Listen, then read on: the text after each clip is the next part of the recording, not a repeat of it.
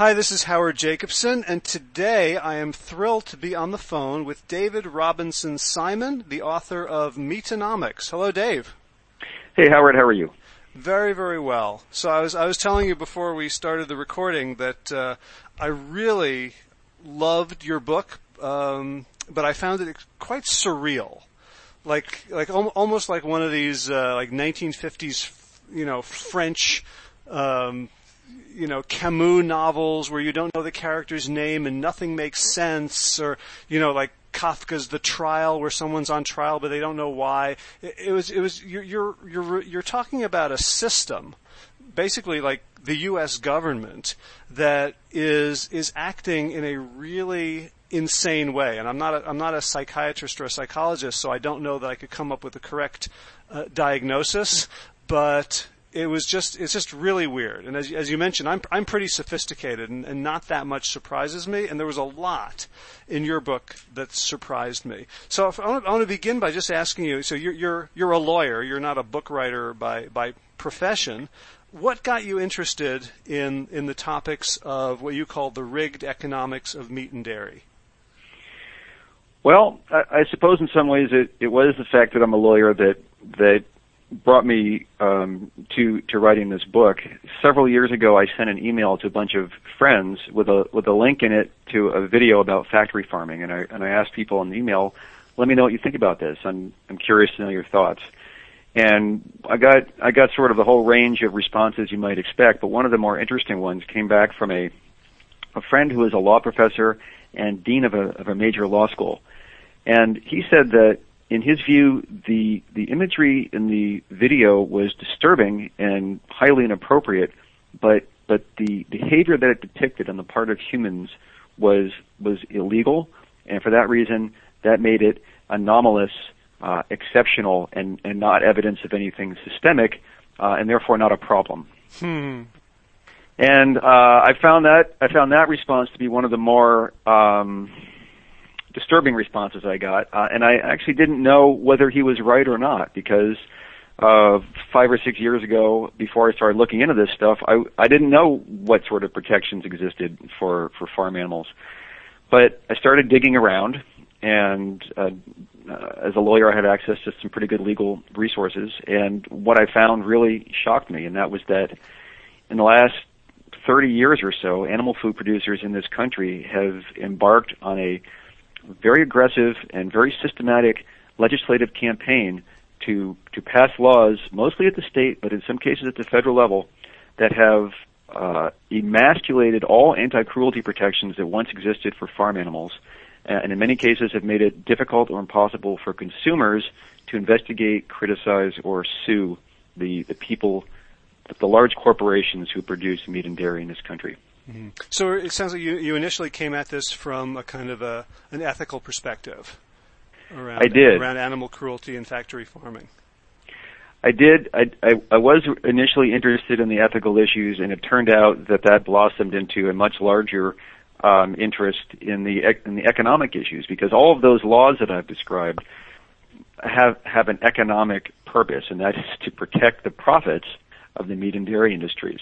And those laws don't protect consumers and they don't protect animals. They protect the, the, the industries.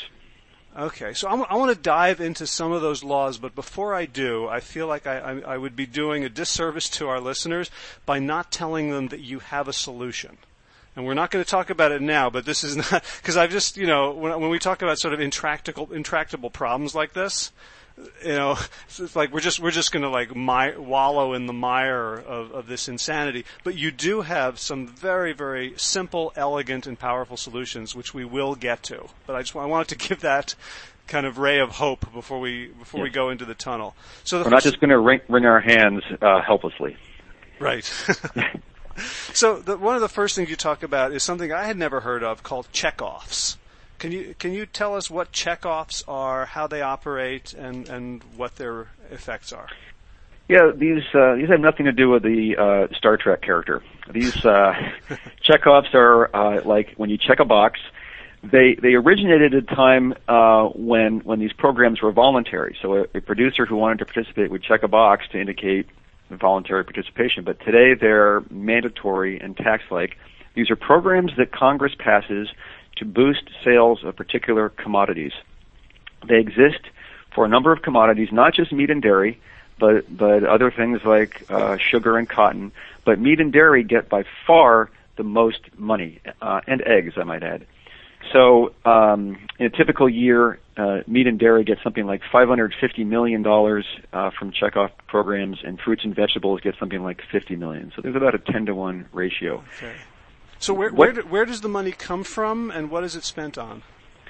So the the money is the funds are collected at the first wholesale transaction involving a commodity. So, for example, when a slaughterhouse buys an animal from a from a cattle rancher, that slaughterhouse remits typically a dollar to a central organization that collects the funds and oversees their disbursement. And these funds are collected for beef, pork, uh, both fluid and non-fluid dairy, eggs, and lamb.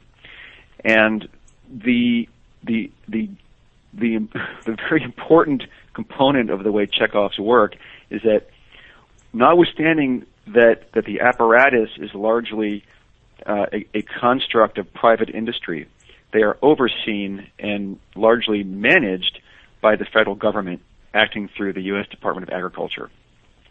The reason that is important is that the U.S. Supreme Court has said in a very important case uh, just eight years ago that when a checkoff program speaks, that is, when it says something like beef, it's what's for dinner, or milk, it does a body good, or pork, the other white meat, that message is the message of the federal government. So, as a matter of law, when you hear beef, it's what's for dinner, or when you see it on TV or on the internet, what you are seeing, according to the U.S. Supreme Court or hearing, is the USDA telling you to eat more beef. That is why that is such an important legal concept. Hmm. So, so this, this is you know I'm trying to put this into any other context, and I'm, I'm, I'm, struggling a little bit. But this is like I have a small business, and so I'm going to spend my marketing dollars on my business. But but instead, a whole bunch of us who are all in the same business pool our money. The, the government now forces us to do it, but then the government does our marketing for us as if it was it was a public service announcement as opposed to a, a, a commercial advertisement. That's that's sort of a good way to look at it. However, it's it's even private industry is fond of saying, "Look, we're spending our own money, so so so don't bother us." You know, we the slaughterhouses who who who remit this tax are actually uh, funding this program. But in fact, the reality is research shows that that one dollar per animal that is remitted at, at that first wholesale transaction, that actually gets passed down all the way to the consumer. So ultimately, the consumer pays that one dollar, or as economists say, the, the incidence of the tax falls on the consumer. So it's actually not even accurate for industry to say, as they do, that, that they are funding these programs. These are these are tax-like programs mandated by Congress with the burden falling on consumers. In other words, that there's nobody who could opt out and say, "I'm going to, I'm not going to uh, put money into the checkoff fund, and therefore I will be more competitive." That's correct. The, the, the, the, the case that I described, Johanns versus livestock marketing, says if you're a producer in any industry covered by a checkoff program, you do not have the option to simply opt out. You have to remit that tax, and then if you're a if you're a rational producer, you simply pass that tax on to consumers down the line, and they end up paying it for you. Wow, how come I don't hear outrage about this from industry the way I do about healthcare? Well, because these programs help industry in incredible ways. They are just incredibly valuable. For so I mentioned that that meat and dairy raises about $550 million each year to spend on marketing programs. Based on the data that they that those industries themselves release, they get about an eight to one return on their investment. So for that 550 million, they see about 4.6 billion dollars each year in extra sales of animal foods. So the reason they don't complain is that these programs represent an incredible boon. It's a it's a literally a tax that it's a tax that goes into advertising their goods that they don't actually have to pay because ultimately the consumer pays it. it it's hard to imagine anything anything better. Wow, I'm trying to remember. You know, I'm I'm a marketer by, by, profession. I'm trying to remember the last thing I did that got an eight to one return on investment. it it's hard. I mean, anybody would be thrilled with that kind of return, wouldn't they? It's just incredible.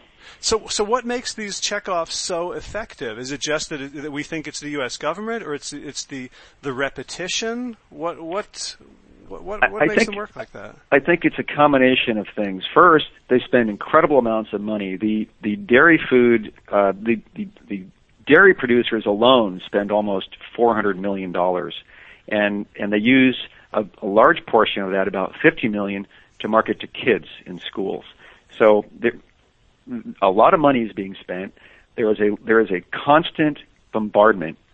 It, there's no one in this country who is not heard the expression "milk it does a body good," or who nobody who has not seen milk mustaches on various celebrities, the Backstreet Boys, you know, Clint Eastwood, you name it. And and these programs are just very very pervasive. They also one of the other things that checkoff programs do that is very effective is they they fund and disseminate research that is designed to show that animal foods are healthy. And as you know, because of your background in nutrition, uh, there is a large volume of clinical research in the last several decades that shows the reverse. But it's it is it is certainly possible to carefully design studies that that can be cited for the proposition that animal foods are either healthy uh, or not as bad for you as we thought. And that's what these checkoff programs do as well. And that creates sort of this this this false sense in the medical community that there is some controversy over whether animal foods are, are good for us or bad for us. Just the way, you know, a, a few fringe scientists have created a, a false sense of controversy over whether climate change is really happening. Right. Now, I have some uh, sort of semi-technical questions about how they fund the research. And I'm not, I'm not sure you went into it in this much detail, but I found myself very curious.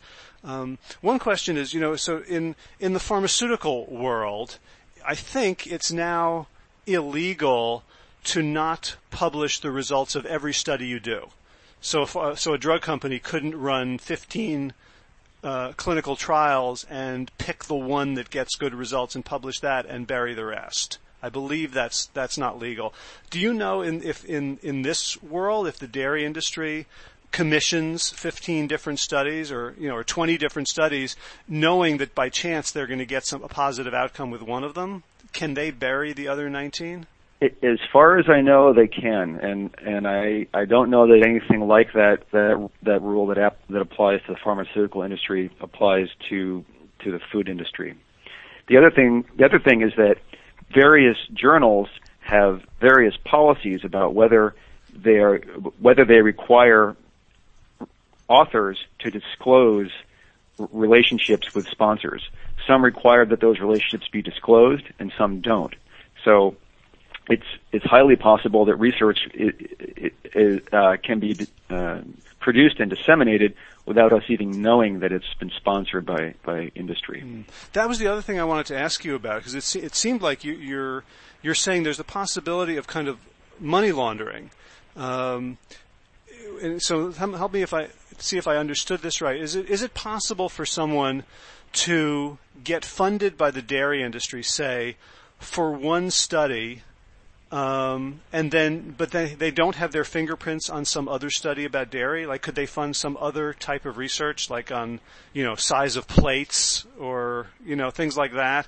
And and yet there's a there's a uh, a quid pro quo where where, where I'm going to get other funding. So I'm not, so my study's not going to be tainted by dairy money, but I'm still you know, oh. doing it as a as a quid pro quo for something else. Does that happen? That that's a very interesting question. I, I I could certainly imagine that that does happen, although I don't, I'm not aware of any uh, evidence for it. Although, of course, that's the sort of thing that there wouldn't be a lot of publicly available evidence for until somebody, um, for example, brings a lawsuit and starts doing discovery.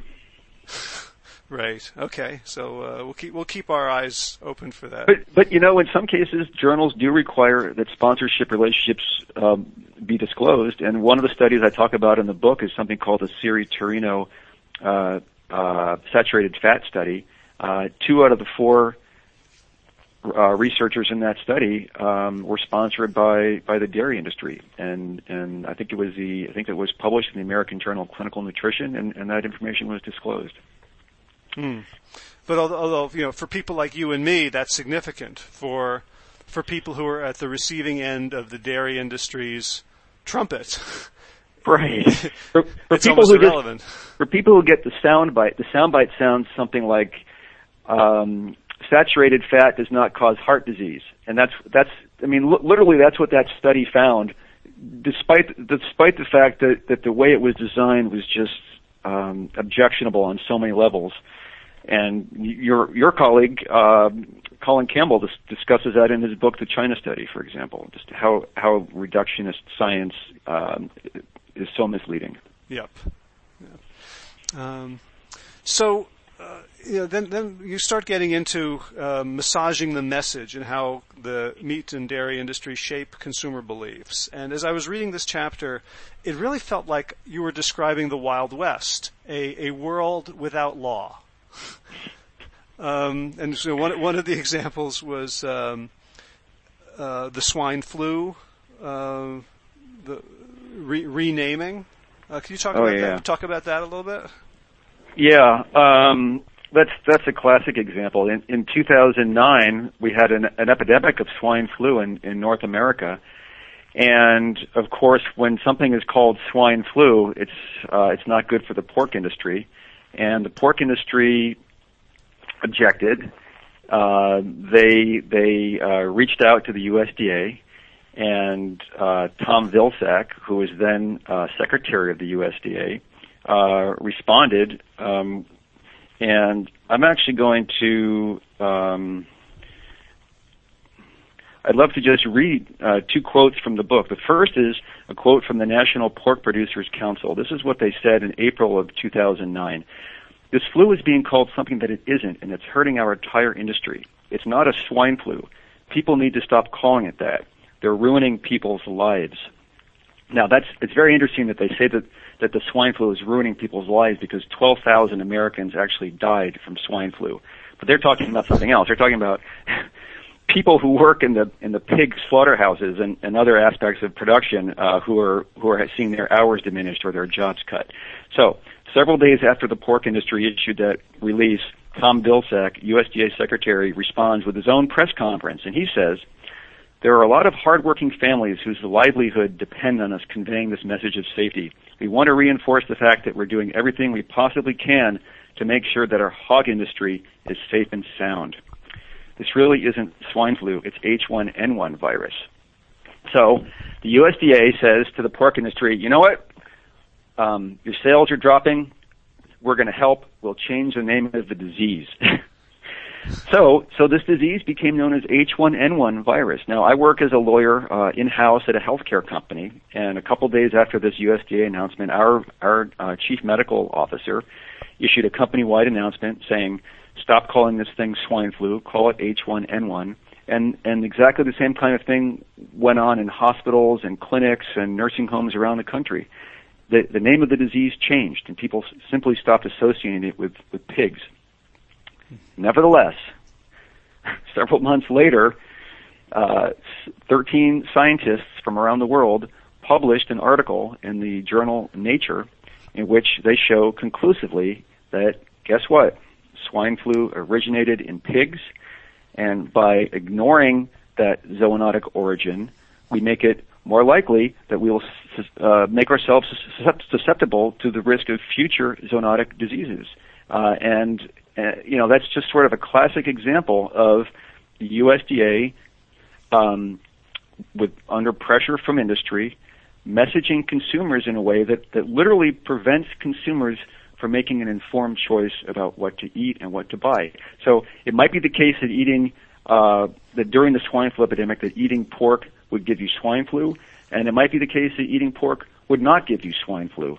But don't you think that consumers at least have the right to be to, to know of that risk and make it make a decision that is informed uh, rather than having the, the, the disease called H1N1.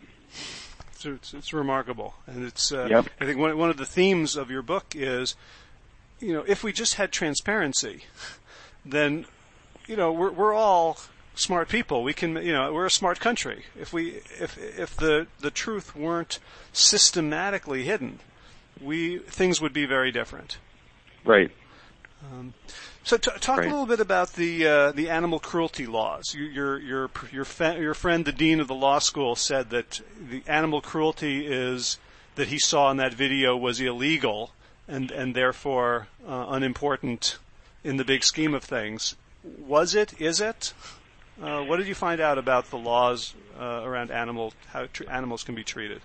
The, the the the truth about farm animals in this country is that in every single state, in most cases by virtue of statutes that have been passed, and in some cases by virtue of judicial decisions that make up the body of what, what lawyers call the common law, all legal protections that once existed for farm animals have been completely eviscerated.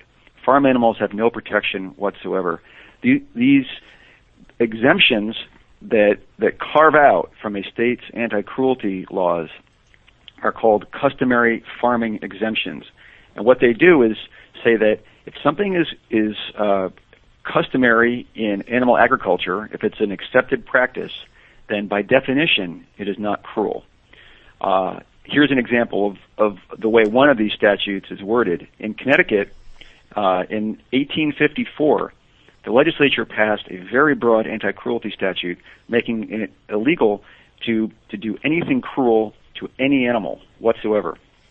That law is on the books for over 100 years, but in 1996, Connecticut changed its law. They adopted a customary farming exemption, and and the Connecticut anti-cruelty statute now says it is legal to maliciously and intentionally torture, maim, wound, or kill any animal provided it's done in accordance with generally accepted agricultural practices. That's pretty astonishing. It's legal to intentionally torture a farm animal. And that not just in Connecticut, I use that as, as an example because the wording is particularly uh, shocking, but, but that is literally the state um, of the law uh, throughout this country. So I, I was just uh, in England last week. We were, my family and I were were doing a bit of touring of you know some of the the castles and palaces, and and this law really sounds like something that would have come out of 14th century, you know, monarchical jurisprudence around you know whatever the king does is is good because the king is the representative of, God on earth. Right.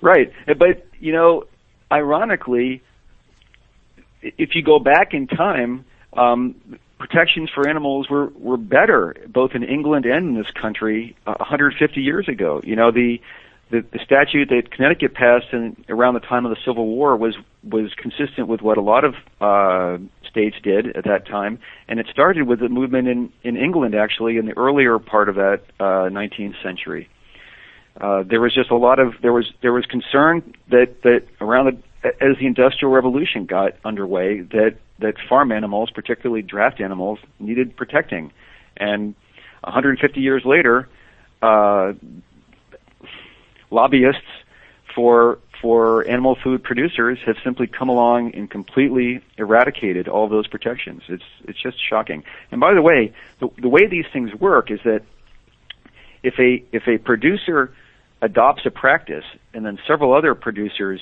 adopt it as well, it simply becomes uh, legal as a matter of law. So so this essentially takes from legislatures the ability to determine what is cruel and it hands that authority to animal food producers. So if all of a sudden somebody decides it's expedient and, and economical to chop off uh, an ear uh, without anesthetic, and everybody starts doing it, guess what? It's completely legal and humane to chop off an animal's ear. and, and the legislature had nothing to say about it. All the legislature did was adopt a sort of a, a broad customary farming exemption. Right. You're, you guys are the experts, not us. So we, we trust. Right. Yeah, which is which is like it's like letting nursing homes decide uh, the definition of elder abuse. You know, it's something that you just never would see in any human context. So so there have been bad laws before, and in, in our in our country, when we have bad laws, people rise up and they demonstrate and they lobby and they march and they donate money. Um, but there there seems to be something different about the um, the fight against animal cruelty and, and factory farming practices, and, you refer to those as the ag gag laws. Can you can you talk about that and and because I, I, just I just found you know I, I know about it it's in the news but just it just feels very unbelievable. Sure. So ag ag gag laws refer to this species of law that uh, makes it uh, that criminalizes conduct that is aimed at investigating the production of meat and dairy. So, for example, it makes it uh, illegal to lie on a on a job application to a factory farm. In some cases, these laws make it illegal to to film or take photos at factory farms, and in some cases, they even make it illegal to take a photo from across the street. So if you if you're walking by a factory farm and there's a chain link fence and you take a photo, in some states you can actually be prosecuted. And uh, I remember seeing on uh, Will Potter's blog, uh, the author of Green is the New Red, that somebody actually had been charged with this uh, in the last six months. Well, luckily, only seven states have adopted ag gag laws. And as these laws increasingly get on the, the, the public's radar and we're aware of them, legislatures are increasingly defeating them. So in the last two years, 12 states have actually defeated ag gag laws, and hopefully we're reaching a turning point where we won't um, these will not continue to be passed at, the state level. Mm-hmm. But you never know. These these industries are incredibly powerful. They spend a lot of time and a lot of money um, getting what they want. Right. So um, let's let's let's talk about the economics now because we you know we've, we've dealt with some of the legal insanities, and your book is called Meatonomics. A, at, at the bottom, this is about money. Um, so one of the things that that really struck me was your um, your interpretation of the the U.S. government's um, pronouncement on food, which is avoid unhealthy food, but please buy more of it. Could you talk about how the the two the two different agencies of government are at odds and you know, yeah. around this? It, it's actually the same agency. The USDA, the U.S. Department of Agriculture, has two goals that are often in direct conflict. One goal is to promote the sale of animal foods because it has uh, its clients are uh, the the producers in the animal food industry, and its other goal is to give Americans advice on uh, uh nutritional uh, uh, to, to, provide Americans with guidelines on nutrition and, and essentially tell us uh, what we should eat and, and, in what quantities. These are often in conflict. So, for example, uh, I, you know, one example that I give in the book is uh, the uh, the USDA uh, has has published a brochure which suggests that people should eat less cheese, which is a good idea because cheese is high in saturated fat and cholesterol, and these cause heart disease.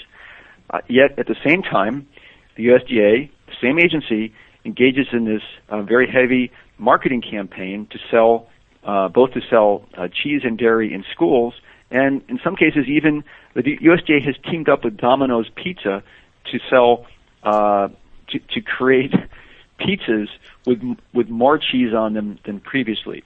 So one part of the USDA says eat less cheese, the other says eat more cheese, and we see this in many many examples. Uh, it's it's an agency that is just uh, it's got a schizophrenic personality. That's the only way to describe it. Uh, and so, is, is, there anything that you know a president could do, or like where where does their mandate come from?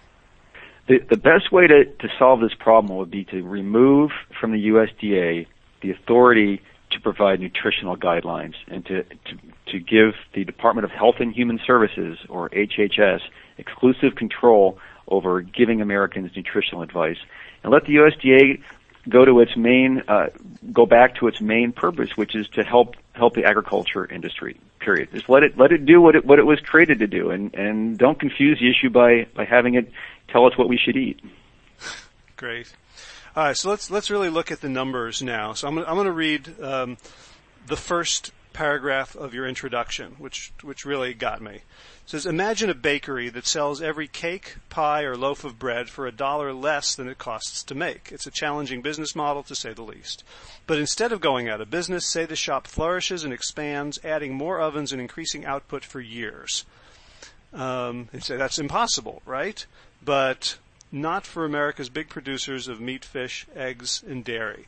So you're you're talking about an entire industry that's defying gravity. It's defying the basic laws of economics. They are selling things cheaper than it costs them to produce. How the hell do they get away with that? They they get away with that because uh, our state and federal governments give them subsidies of about thirty-eight billion dollars each year. And to put that number in perspective, it's about half of what all states spend on uh, unemployment benefits to to Americans each year. It's it's just a massive number. Okay, so um, I'm trying to I'm trying to think of an intelligent response to that. It's uh, my my words are failing me. So the, so the, the U.S. government is like what's the rationale? When did this start? First of all, like this doesn't seem like something that you know a rational society would have just decided one day. Where, where well, does this come from? The, the the idea of supporting agriculture from a policy perspective uh, came into being uh, in the mid 1930s in response to the Dust Bowl crisis, and uh, it was one of FDR's solutions. the The support initially was did not take the form of direct cash payments. It took the form of uh, supply management, which is to say controlling output in order to keep prices stable. And supply management was very effective uh, and stayed very effective for a very long time. But um, there are, you know, economists have different perspectives on on what's going to work. And around around the time of the Reagan administration, supply management um, fell out of favor and was discontinued. And it was about about that time uh, during the Reagan years that that subsidy, that direct cash subsidies were were increased uh, in a significant way, and um, we've sort of never we've never turned back. They've always uh, it's just gone up more or less year over year. Every every four or five years, we pass a farm bill um, that just has um, massive, uh, for lack of a better metaphor, pork in it um, to, to make everybody happy to, to, to put that $38 billion number in perspective, that's the number given to meat and dairy. And that includes a lot of things besides direct subsidies. It includes subsidies to feed crops like corn and soybeans, uh, which, which have to be included because uh, with, with feed cheaper, obviously, um, cattle and pig producers uh, can can raise their animals uh, more more cheaply. But to compare that number, 38 billion, to the number that the federal government spends on subsidies to fruit and vegetable uh, producers, which is about 17 million dollars, which is not even a statistically significant figure in comparison. That the fruit and vegetable subsidy figure is 0.0004 of the meat and dairy subsidy. It's it, there's it's just not even relevant. So that gives you an idea of our of our uh, government's priorities, uh, as expressed through lawmakers who are who are on the receiving end of very aggressive lobbying from from animal food producers. Right, and by, by lobbying, I assume we also mean con- campaign contributions. Yes. Dinners, right. support, um, support. So it's really, um, you know, the, a a, um, a reinforcing system that the more right. the more money they make, the more money they get to spend on, you know, influencing the political system. That's right. And, you know, we talked about an eight to one return investment for checkoff programs. There, there is a study that, that looked at the return on investment for um, animal food producers who, who give campaign donations to uh, Congress members. That return on investment is something like 2,000 to 1 in the form of subsidies. So uh, that study found that if you know if you if you give thousand dollars to to your congressman or woman that uh, you're likely to get a two hundred thousand dollar subsidy in return, and that's the way that market works. Yeah. Have have um, have the foes of, of this policy figured that out that we don't need that much money to buy our congressmen that they're they're they're already subsidized. yeah, probably. Yeah. So, so I, um, you know, the 1930s was not exactly the same farm world as we have today, with giant, you know, agribusiness and multinational conglomerates. weren't weren't wasn't this set up to save like family farms? Yeah, certainly. That that was the original idea, and unfortunately, what what we have seen since then has just been massive consolidation in virtually uh, every uh, industry, in every category in agriculture. And you know, dairy farms have gone from something like 600,000 farms 100 years ago to 50,000 today. So uh, pig farms, the same thing. Cattle, cattle, the same thing. Uh, massive consolidation. Today, most of the producers are, are large multinational corporations, and today, most of the subsidy monies go to these large corporations. And in fact, something like, um, I'm sorry, I forgot the actual number, but most small farmers don't don't don't get to participate in, in direct subsidies at all. Uh-huh. So so they're actually at a disadvantage if they want to grow something else or have a different business model. They are, and and for that reason, um, many or most small farmers in this country are actually opposed to subsidies. In, in one poll in Iowa, um, heavy, very heavy farming state, two thirds of the people surveyed said they were actually uh, they'd actually like to see subsidies uh, discontinued across the board. Hmm.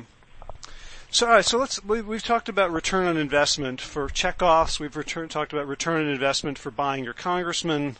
Um, what, what's the return on investment for the U.S. government of these billions of dollars in subsidies? Are we getting our money's worth? Well, that's an interesting issue. Um,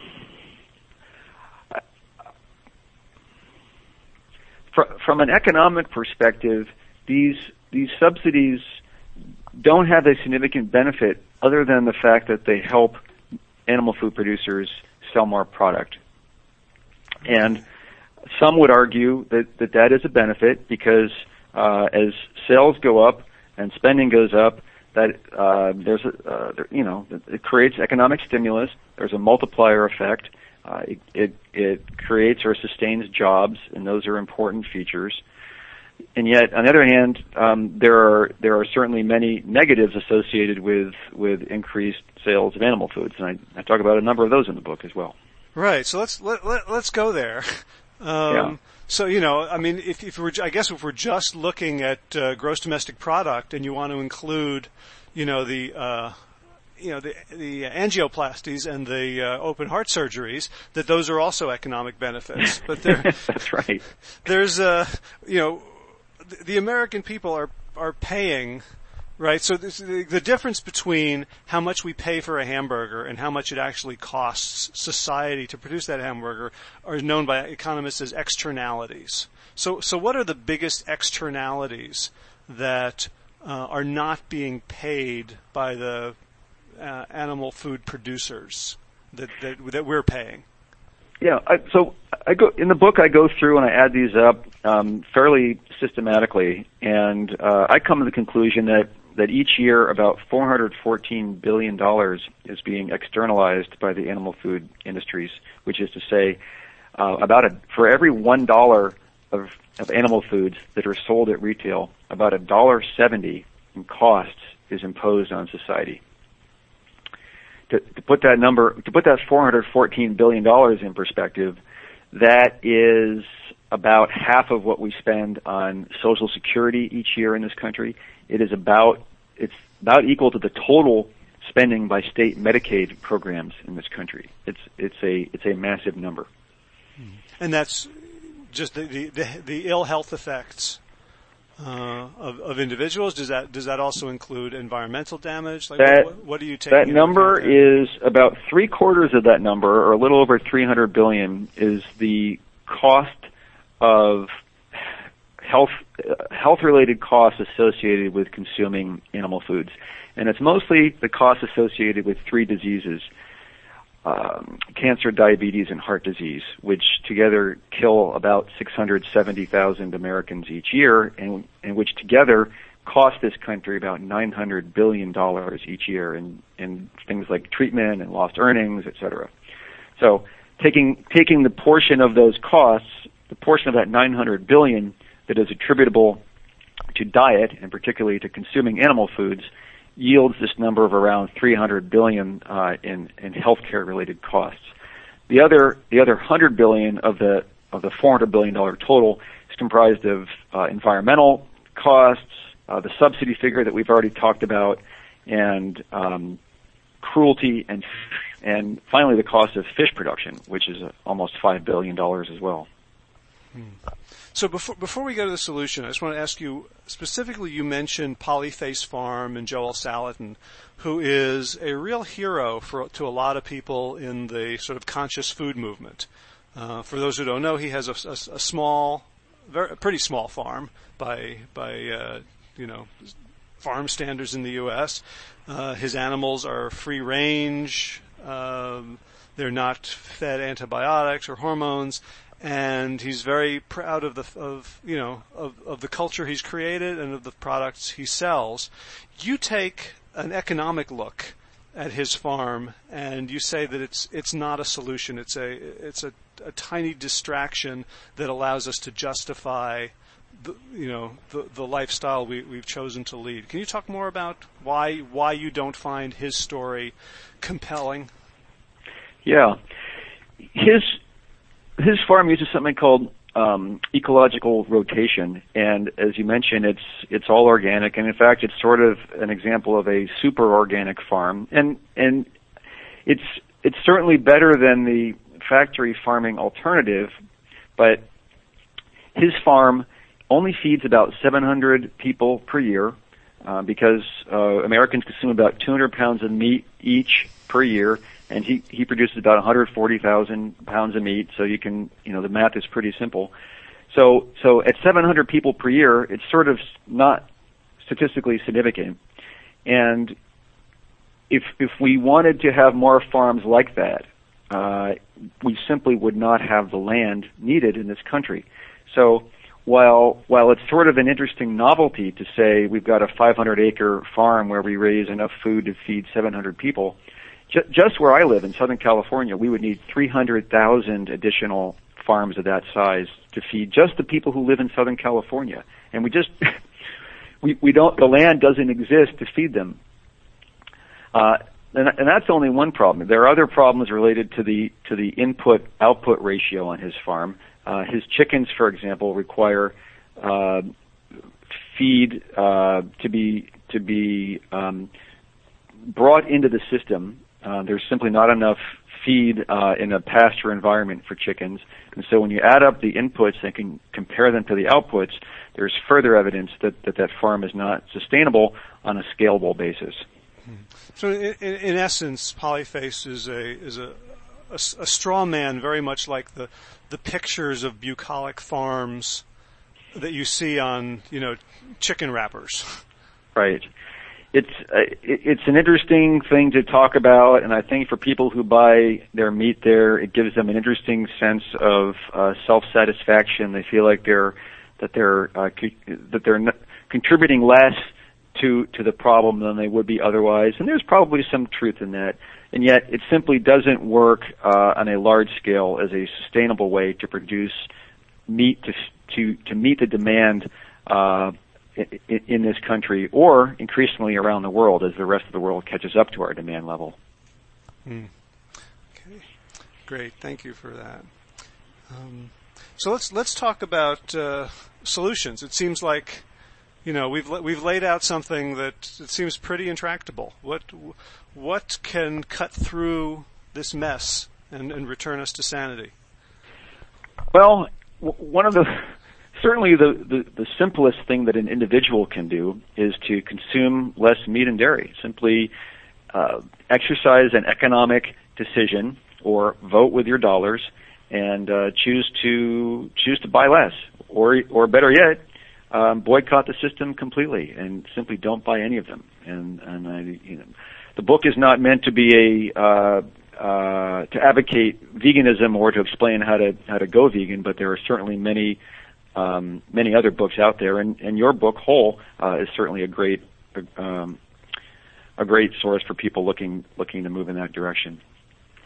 Another thing that people can do, I don't even talk about this in the book, but I'll, I'll mention it briefly because I think this is a great thing to do, is you can you can personally divest your own um, stock and mutual fund holdings from uh, investment vehicles that might that might have investments in the meat and dairy industries. And here's what I'm talking about. If you've got a 401k or an IRA, and you know, uh, look, I'm 50. Most people around my age have, you know, you've been working for a while and you've got something. It's very easy for you to go in and look at the the holdings of that mutual fund, and if you're if you're invested in a mutual fund that, for example, owns stock in Tyson Foods, which is one of the you know big um, beef and chicken producers in this country, you can simply sell that mutual fund and buy a different one. So that's that's a second step that an individual can take. On a on an institutional level, I propose in the book a a fairly large tax on all foods that contain any animal food products. Now, uh, to to give some background into the tax that I propose, I will say that in this country we we aggressively tax things that we believe uh, should be consumed at lower levels than they than they historically have been. So uh, we tax alcohol, gasoline, and tobacco, uh, and we refer to these as sin taxes. Uh, tobacco is taxed at the rate of 70% on average. So uh, the average uh, five dollar pack of cigarettes has got a like a 350 tax tacked on top of it. These taxes, these so-called sin taxes, are, are uh, serve very uh, two very important purposes. One is to reduce consumption, obviously, because as price as the price of a good goes up, consumption of it typically goes down. The other is that they drive uh, very large um, revenues for the for the general treasuries of both the states and federal, in some cases, the federal government that that impose these taxes. So, the the tax that I suggest on on animal foods, which I call the meat tax, although it applies to everything meat, eggs, dairy, and fish, is fifty percent. So that a five dollar Big Mac would cost seven fifty, and the the benefits of a tax like that are uh, in conjunction with some other institutional changes that I suggest, in particular the one that I talked about with the USDA, where the, you know, uh, sub- subsidies would be eliminated and, and control over nutritional guidelines would be given to Health and Human Services. A, a package of changes that that is based on that meat tax could save 170,000 human lives each year in this country. It could save 26 billion animals' lives each each year. It would have the effect of removing from the road, as far as uh, from the perspective of carbon equivalent emissions, it would have the same effect as removing from service all motor vehicles and motor vessels in this country. It'd be like garaging every car, truck, boat, and ship in this country and uh, we could also return to its native habitat, something like 600,000 square miles of land, something like twice the area of Texas that would no longer be needed for um, as as uh, agricultural land to either graze cattle uh, or other grazing animals, or to to raise the the feed required to feed them. Hmm. So, do you do you think that that it's possible to uh, to enact you know such a tax? I I do think it's possible, and I think that it just takes time and awareness, and it probably won't start at the 50% level because tobacco taxes didn't. Uh, they started much much lower, but they have been in, steadily increased over the decades, and I think that a tax like this could could certainly be passed, and it could be be increased with time, and we at some point we might see the the same sort of policy approach to meat and dairy in this country as we see to cigarette smoking, which is a combination of very heavy taxes with um, public messaging campaigns, uh, warning labels, billboards, radio advertisements, TV advertisements, all of which are designed to educate the public and and teach us that cigarette smoking is harmful to our health. Hmm. And right now, even if somebody had the money to, to front that campaign, it's, it's, it's against the law to, uh, to attack the interests of, uh, of the animal food industry, isn't it? Well, it's it, it, it has to be done carefully, but it, it can certainly be done. We do have we do have the benefit of the First Amendment in this country, and we can say things that are that are accurate, uh, and we can we can we can certainly cite to studies that show that animal foods are unhealthy. There are food defamation laws in this country. Those those laws say that if you say something whose accuracy is questionable or clearly false, uh, uh, you have defamed food, just as you can slander a liable person, uh, and you can be held liable for that. But but we can certainly take take on the industry and do it in a in a in an accurate and careful way. Gotcha. So I'm curious. Um, your your book came out what a couple months ago, or it just came out last month. It's last been month. out six, six weeks. Yeah. Ah, you're still in the honeymoon. That's right. So I'm I'm curious what the what the response has been from your perspective. You know, people reading it, reaching out to you, like you know, we're, we're I feel like we're all part of, of, of something. It's hard to see the future from where we're at, but it feels like it could be a, a movement. Are you are you feeling like, you know, I, are you optimistic?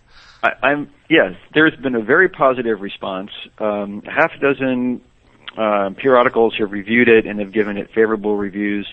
Huffington Post said it was superbly researched and it deserves a prime spot in the library of anyone who cares about food politics. Veg News called it riveting, etc.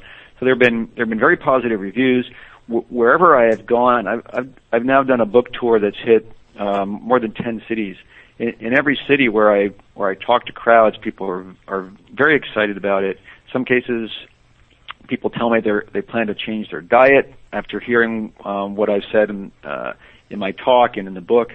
And I do think that there is a a, a growing groundswell of of interest. And uh, you know, I put the tax concept out there, knowing that uh, taxes are are unpopular and it's, it's something that is going to take a lot of uh, legwork. But I, I thought that but that starting the dialogue and the discussion would be helpful, and maybe some people will will get around it and and talk about it. And and certainly, I'm starting to see a little bit of that.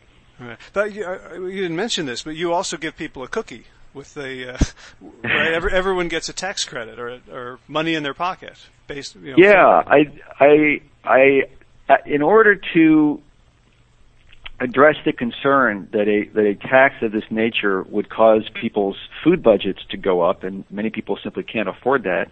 I also advocate giving everybody a tax credit in in about the amount that the that the tax would cost them, so that at the end of the year, they, their food budget would not change at all. They would spend the same on food, but what would happen is something like uh, 44% of the uh, animal foods that they previously bought, uh, those dollars would now be spent on, on plant-based foods.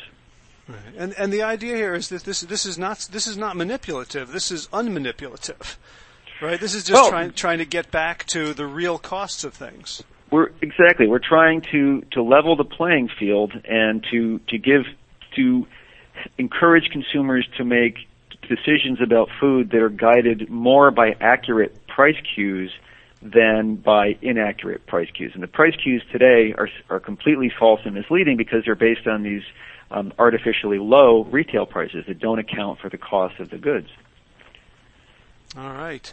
Well, so the book is Meatonomics by David Robinson Simon. Um, if you don't know much about this issue, you should absolutely get this book and devour it. It is, uh, you know, it's, to me, it's as it's as important and and comprehensive a look at at, at meat eating life on this planet as uh, Diet for a New America by John Robbins was for for millions of us, uh, you know, two or three decades ago.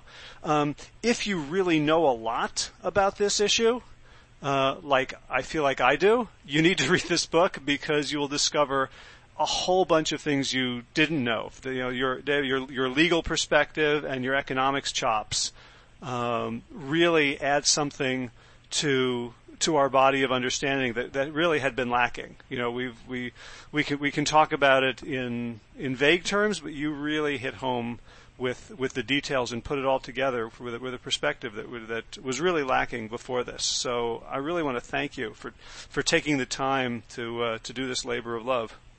Oh, well, well, uh, thank you very much for uh, for saying that. I appreciate that. Yeah. All right, so uh, Meatonomics, you can get it pretty much everywhere books are sold. Um, and do you have a, a, website or where people can go to find out more about you or to, to find out if you're speaking in, in their city? I, I do. There is a website at meatonomics.com and it's got, uh, there are blog posts and event listings and book excerpts and all sorts of uh, great stuff. All right. Well, David Robinson Simon, thank you so much for taking the time to talk with us today. Thank you very much, Howard. I really appreciate it. Okay. Take care. You too.